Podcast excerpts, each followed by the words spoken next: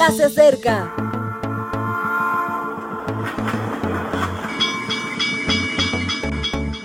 Partimos ya.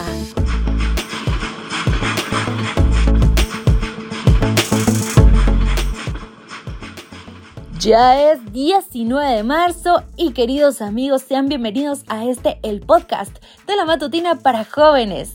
Mi querida comunidad les saluda Ale Marín. Continuamos con la serie Relación Recuerdos y hoy el título es Sus sábados, nuestros sábados. La Biblia dice, y les di también mis sábados para que fueran por señal entre yo y ellos, para que supieran que yo soy Jehová, que los santifico.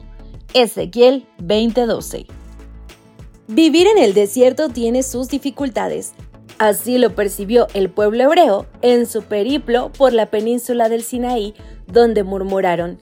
Éxodo 16 registra ese momento de forma sintética pero bien descriptiva. En medio de los comentarios, Dios les promete que tendrán el alimento que anhelan. Concluye su compromiso con Yo soy Jehová vuestro Dios. Y tuvieron codornices, algo inusual, pero no extraordinario. Además, una sustancia entre copo y escarcha, algo impensado y sumamente extraordinario. El maná acompañó al pueblo durante 40 años. Jehová se encargó de realizar un milagro cada día de la semana durante décadas, porque era su Dios. Eso sí, los sábados no había maná. Ese día les regalaba santidad el éxodo se convirtió en un hito para los hijos de Israel y no deja de ser una metáfora de la humanidad. Andamos errantes, incluso quejosos, pero no andamos solos porque Jehová es nuestro Dios. Muchas veces diremos, ¿qué es esto? Pero es maná.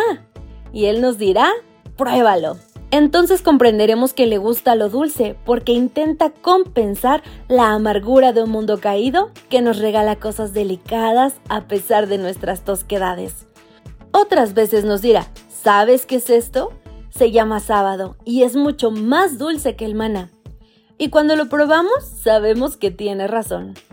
Ezequiel 20 retoma el concepto porque es lo propio de los profetas escritores volver hacia el Pentateuco y ver los hitos que marcan el sendero de la religiosidad. La memoria del pasado aporta dimensionalidad. Jehová participó de la historia y se ofrece para seguir haciéndolo en el futuro. Permanencia. La relación con Jehová no es puntual, sino continua y perspectiva. El vínculo con Jehová es progresivo, no estático. En estos textos se asegura tal memoria con la afirmación de los sábados. En el día de encuentro se recuerdan otros encuentros y se anhelan nuevos encuentros porque a Dios le fascina encontrarse con el hombre. De nuevo, lo cotidiano y lo excepcional se mezclan para fortalecer una idea. No hay tiempo sin Jehová y tiempo con Jehová. Todo el tiempo le pertenece. Vivimos una época de distancia entre lo religioso y lo secular. Hemos vallado ambos espacios, asignado lo privado a uno y lo público a otro. Pero esa no es la realidad bíblica. Quizá necesitemos un día de siete para adquirir conciencia de ello, para tener un disfrute tal de su presencia que anhelemos vivir continuamente en este estado de santidad. Querido amigo, recuérdalo y vívelo que esta sea tu experiencia de amor con Dios, una auténtica, una que dure todo el día, no de la que te tengas que esconder o la que tengas que sellar porque no debes compartirla con nadie.